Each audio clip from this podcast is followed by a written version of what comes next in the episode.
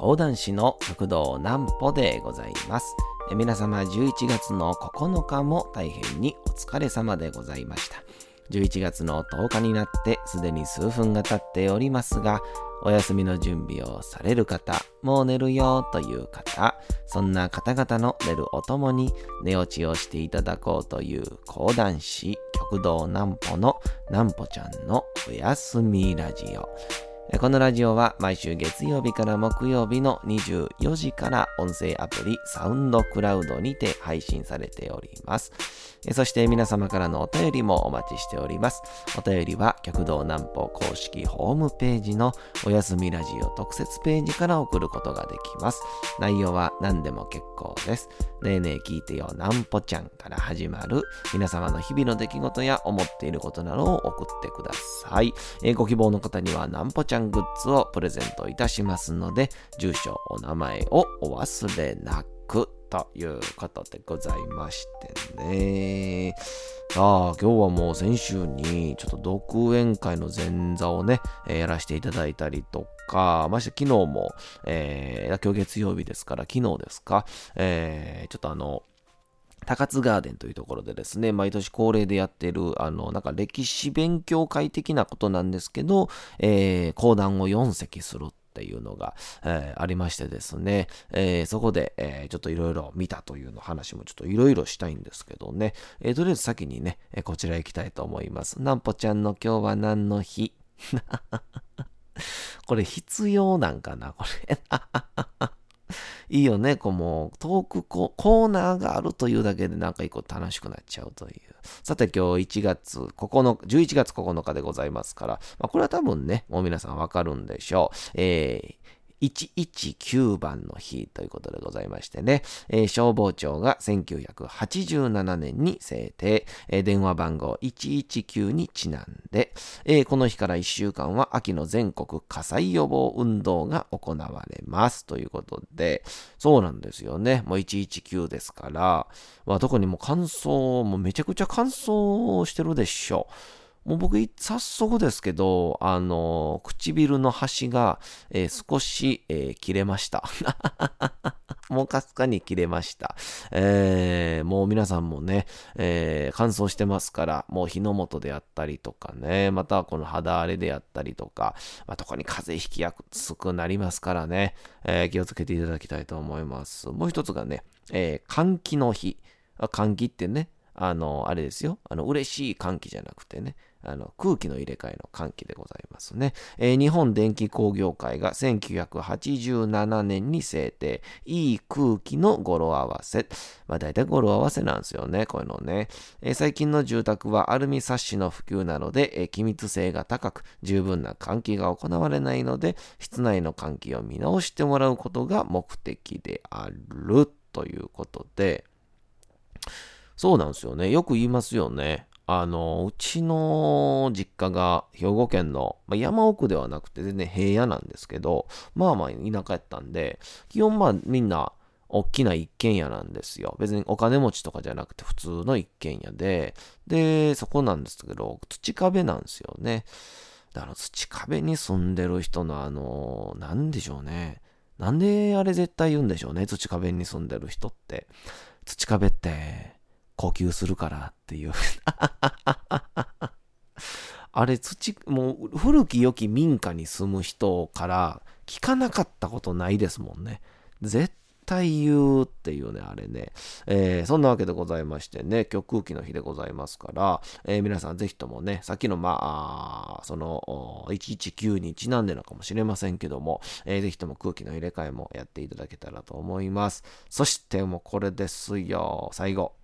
えー、太陽暦の採用記念日なんですよね。もともと日本は太陰暦、月の形、えー、動きに合わせて、えー、日を結んでましたから、だいたい、えー、じゅうご夜から約にじゅうにちぐらいですから、あのー、周期がね、ちょっとずれてくるんですよね。まあ今のに対してずれていくだけですから、まあ、昔はそれでやってたんでしょうけど、でもずれる分をちゃんと計算して、だからちょうど本当に今のこの何でしょうね、四季春夏秋冬に合わした、えー、形にしてたんですよね。結局単陰暦の時代も、えー、せんはっぴゃくななじゅうにねんのこの日、えー、明治政府がそれまでの太陽単陰暦、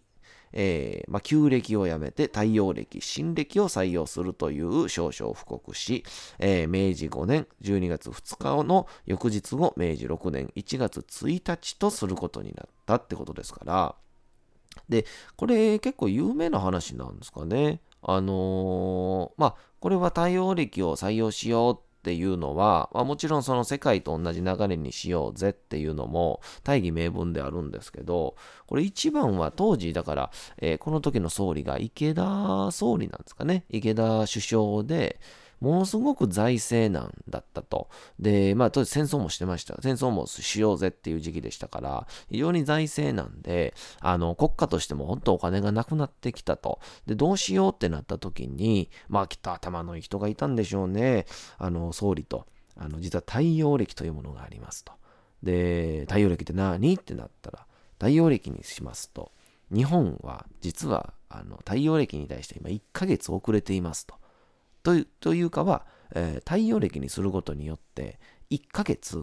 なくすことができますってなったんですよね。そうじゅうにがつふつかに、えーえー、もう太陽暦、そこから太陽暦だよ新暦だよってなるとじゅうにがつが消えるんですよね。そう翌日から元日にお正月になってしまいますから、じゅうにがつのいわゆるお給料を払わなくてよくなるんですよ。まあでも現代でもね、例えば、えー、まあまあだいたいサラリーマン、公務員ですか、公務員だからよんじゅうまんぐらいもらってたら、それが、えー、じゅうにんいたらよんひゃくまん、あー、ひゃくにんいたらよんせんまんですから、でよんせんまんが、えー、これせんにんいたらよんおくであったりとかっていうように、そのお給料をカットすることによって財政難をなんとか脱しようっていうのが結構大きかったんですよね。まあ、庶民の中では、じゃあその時の利子はどうなるんだとか、えー、年越えてしもったらなんか年越えで、えー、当時はまだみんなで一緒に年を取るっていう考え方でしたから、えー、私はいっかげつ早く年を取っちゃうのかみたいな、まあ、いろんなハプニングというか混乱はあったみたいですけど、えー、その日を境に、えー、まあ、えー、太陽暦になったと。いっかげつなくなって、それによって、えー、当時の明治政府もなんとか財政難を脱出したみたいな、えー、そういう話をね、えー、この前、えー、テレビでやってましたけどね。いやーだからやっぱり結局そのなんか、えー、今回まあ都構想ね、大阪都構想もありましたけど、まあ当時は結局パニックなってるんですよね。うん、それどうなんだみたいな、その僕僕一番好きなんが、あの、皆さんこれね、YouTube とかにね、まだ上がってると思うんで見てほしいんですけど、あの、築地市場がね、あの、豊洲に移転するっていうなって、まあでも、まあこれ普通に移転してても、それはもちろんパニックも起こったでしょうけど、何よりもその、豊洲でね、あのまあそのいろんなこのつつ土のね、えー、あの汚れた土の蓄積が見つかったとか、実は埋め立てがそんなにちゃんとしたもんじゃなかったとかね、でもかといっても施設は作っちゃったしみたいな感じで、ちょうどまあだから小池さんになったばっかりの時ですかね、その時に問題になって、それでそのその築地をいよいよもう今日から閉めますみたいな、もうすぐ閉めますっていう時に、あのそのおそらく築地市場から豊洲市場に動く、ちゃんとあのやったら正社員の方々は、築地市場は、えー、本日をもって、えー、あの閉場しますっていう、えー、あのしまし閉まりますっていう、やってまやってませんって言うんですけど、隣からそれに反対する人がひたすらやってますやってますいややってません、築地市場はやってません、やってますやってませんやってますっていうのをひたすら大の大人が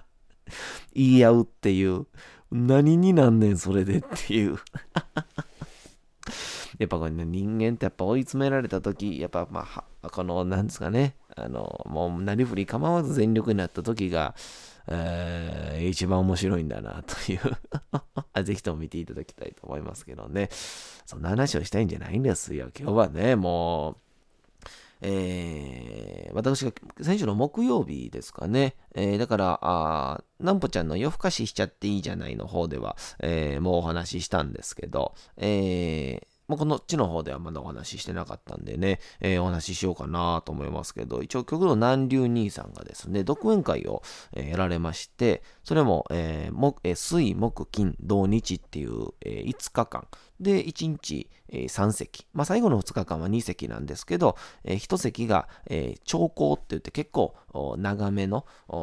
話になってまして、でそこで、えー、だいたい約じゅうごせきぶんを披露するというですね、なかなか挑戦的な兄さんとしても非常に、えー、本当にこう頑張った真剣なまなざしでやってらっしゃった、えー、独演会がありまして、その毎日いちにちずつ前座が変わるというので、えー、僕はふつかめの方に、えーえー、行かせていただきましてですね、もう非常に楽しくてですね、もう本当に、えー、なんて言うんでしょうね、この独演会とかっていうのはやっぱ極論言うとやっぱ南流兄さんを目当てに、えー、まあだから講談見ようかというよりかは南流兄さんを見ようかっていうので、えー、来てらっしゃる皆さんですから、やっぱりこう前座としてもですね、非常にこう、えー、まあまあこっちが言うのもおかしいんですけど、やりやすいと言いますか、えー、まあ南流兄さんを楽しみ、私は元気いっぱいっていう形で、えー、務めさせていただいたんですけどね、まあ僕はその、えー、まあ聞いたことありますかね、雷電の初相撲というですね、もうこのお相撲さんが出てくるんですけど、もう生涯で一番強かったと、あもう相撲の歴史の中で一番最強と謳われた力士雷電多名門のお話をね、えー、いたしましたけども、まあこれは別としてね、えー、南流兄さんがですね、傷の勘助っていう、まあこれちょっと前のね、このラジオでも話しましたけど、何は強覚伝といって、まあそんなにこう単価をバンバンバンと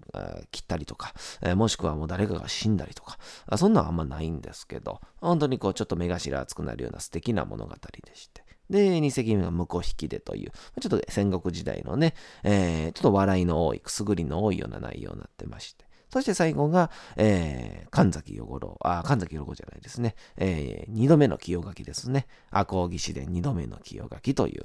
この大石蔵之介という、この忠臣蔵の中心人物ですね。この人物が、えー、自分の奥さんとか子供に迷惑をかけないように、あえて、えー、嫌われるっていう、その上で、えー、最後に、えー、また、この事実が、えー、ある人物の語りによって、わかるというですね、こう、もうすごく素敵な物語でですね、本当にもうすごかったんですよ。お客さんもこれに対してぐーっとこう、えー、意識が入って、で、お客さんもこれも聞き逃すまいとしてもぐーっと集中して、で、最後の最後も大感動で、えー、二度目の清垣の一席って終わればよかったんですけど、あの二度目の清垣のっていう瞬間に僕があの寄せってね、あの終わった瞬間に拍子木って言って、あのまあ火の用心みたいなあの木あるじゃないですか、カーンカーンおわおしまえなんだっけなあれえー、お時間って言う、もう忘れてるお時間って言うんですよね。あの、まあ、東京やったらありがとうございました、ありがとうございましたとか言いますけど、こっちやったらお時間って言うんですけどね、その拍子木を叩くためにですね、あの、楽屋の声が漏れないように、えー、ドアがあるんですけど、そのドアがですね、非常に重くてですね、あのー、そろそろ言わなっていうので、あのー、拍子木持ったまま、片手しか空いてなかったんで、片手で勢いよくグンって開けたら、兄さんの二度目の清垣ののところで、ゴゴゴゴゴゴゴって音するっていう。笑っちゃダメだよ。笑っちゃダメなんだよ。怒られるんだよ。だからその、清垣の、キョロ一席っていうその変な間が生まれるねよ。すいませんでした。申し訳ありませんでした、えー。そんなんがありましてね、えー、非常に反省反省でございました。本当にまあその後ちゃんとね謝って、そしたら兄さんもあ大丈夫大丈夫終わった話やから、まあ今後しっかりと、えー、今後反省を生かして頑張るようにという、優しいな。兄さん優しいよ。ありがたい。本当ありがたいですよ。えー、非常に勉強させていただきましたけどもね。で、えー、昨日日曜日にですね、えー、だから8日、8日の日曜日に、高津ガーデンといってですね、えーまあ、谷町きゅう丁目と ジェイアール の環状線鶴橋駅のちょうど間にあるホテルなんですけど、えー、そこで、えー、ちょっと昨日は講談会がありまして、で出演はうちの師匠南左衛門と兄弟子の南州兄さん、そして南郷兄さん、そして隣の教会の玉田玉秀斎先生がお出になっていらっしゃってですね、えー、まあ毎年このよん席を飾るという感じなんですけど、おもう最高でしたね。あこれも本当に来た人がねいらっしゃったら本当大当たりの回だったと思いますけど、本当に一番トップバッターに出て玉田玉秀斎先生が出て、えー、もう玉先生玉田家というのはもう創作のプロですから、えー、あの北里柴三郎というね、まあ、今回コロナ禍っていうのもありますから、まあ、名医というかあこうまあ、お医者さんの話、医学の話を、えー、皆さんにお届けしますっていうので、えー、北里柴三郎がどういうふうに、えー、医者を志して最終的には、えー、慶応大学であったりの医学部であったりとか、えー、この北里大学を作ったかという、そこら辺のお話をしていただいたんですけども、非常にわかりやすくてですね、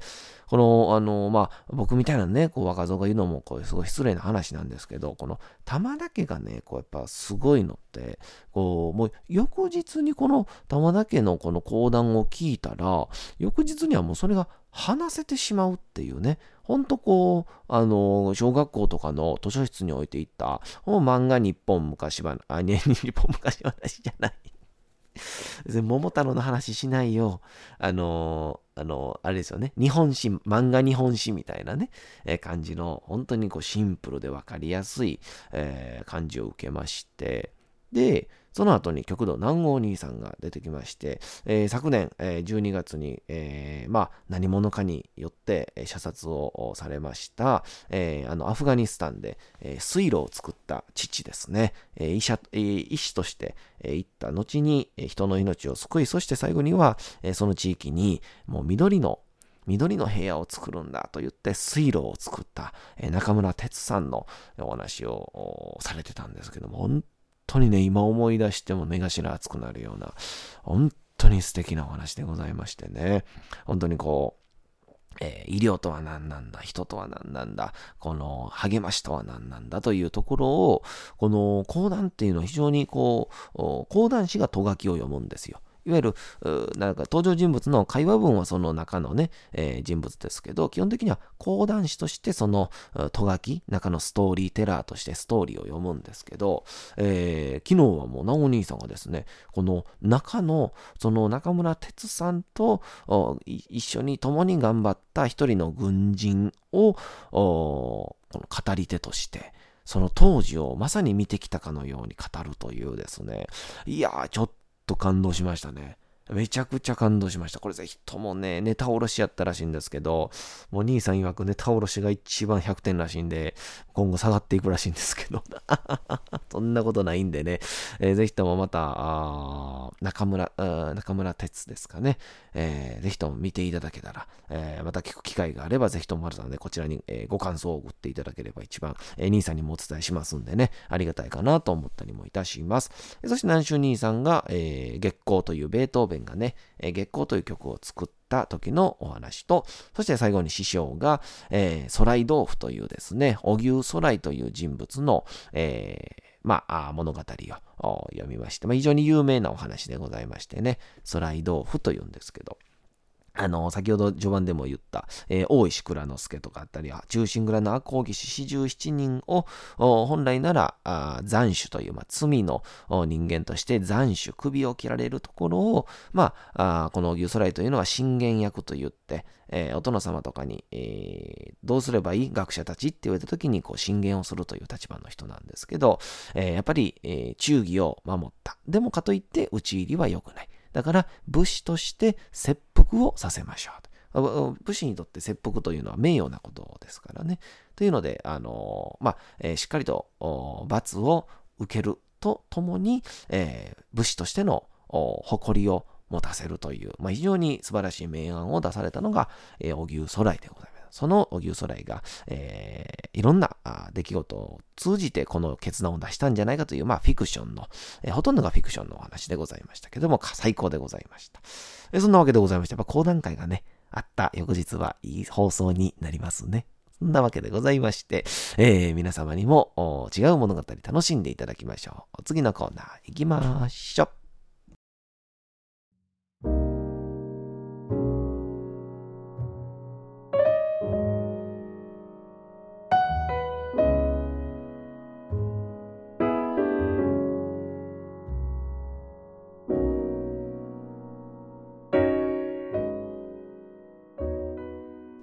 さて、時刻はにじゅうよじにじゅっぷんを過ぎようとしております。皆様、小さい頃眠れなかった時に、お父さん、お母さん、おじいちゃん、おばあちゃん、お世話になっている方に本を読んでもらった思い出はないでしょうか。なかなか眠れないという方のお力に寝落ちをしていただければと、毎日美しい日本語の響きで綴られた様々な物語、小説をお届けしております。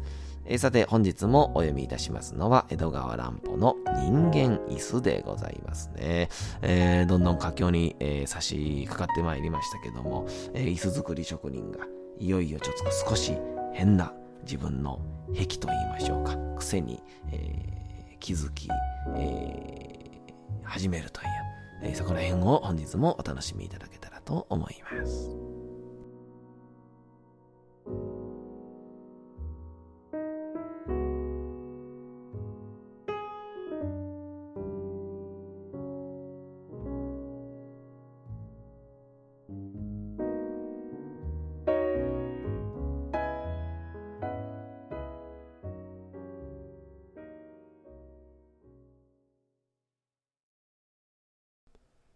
人間椅子、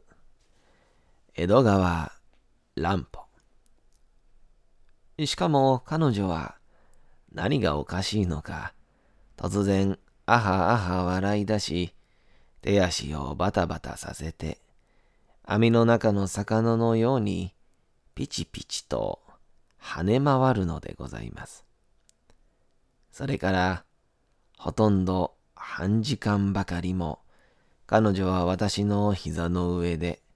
時々歌を歌いながら、その歌に調子を合わせ、くねくねと重い体を動かしておりました。これは実に私にとっては、まるで予期しなかった驚天動地の大事件でございました。女は神聖なもの、いや、むしろ怖いものとして顔を見ることさえ遠慮していた私でございます。その私が今、身も知らぬ異国の乙女と同じ部屋に、同じ椅子に、それどころではありません。薄い、なめし川一重を経て、肌のぬくみを感じるほども密接しているのでございます。それにもかかわらず、彼女は何の不安もなく、全身の重みを私の上に委ねて、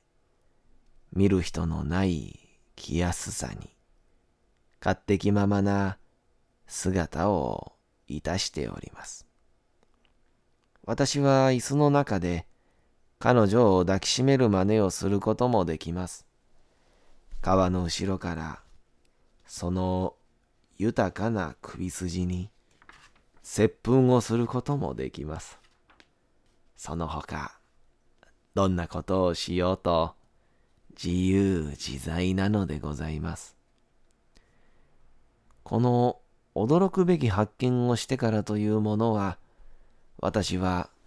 最初の目的であった盗みなどは第二として、ただもう、その不思議な感触の世界に、枠溺きしてしまったのでございます。私は、考えました。これこそ、この椅子の中の世界にこそ、私に与えられた、本当の住処ではないかと。私のような醜い、そして気の弱い男は、明るい、巧妙の世界ではいつも引け目を感じながら恥ずかしい惨めな生活を続けていくほかに、脳のない体でございます。ひとたび、住む世界を越えて、こうして椅子の中で、窮屈な辛抱をしてさえいれば、明るい世界では、口を聞くことはもちろん、そばへ寄ることさえ許されなかった、美しい人に接近して、その声を聞き肌に触れることができるのでございます。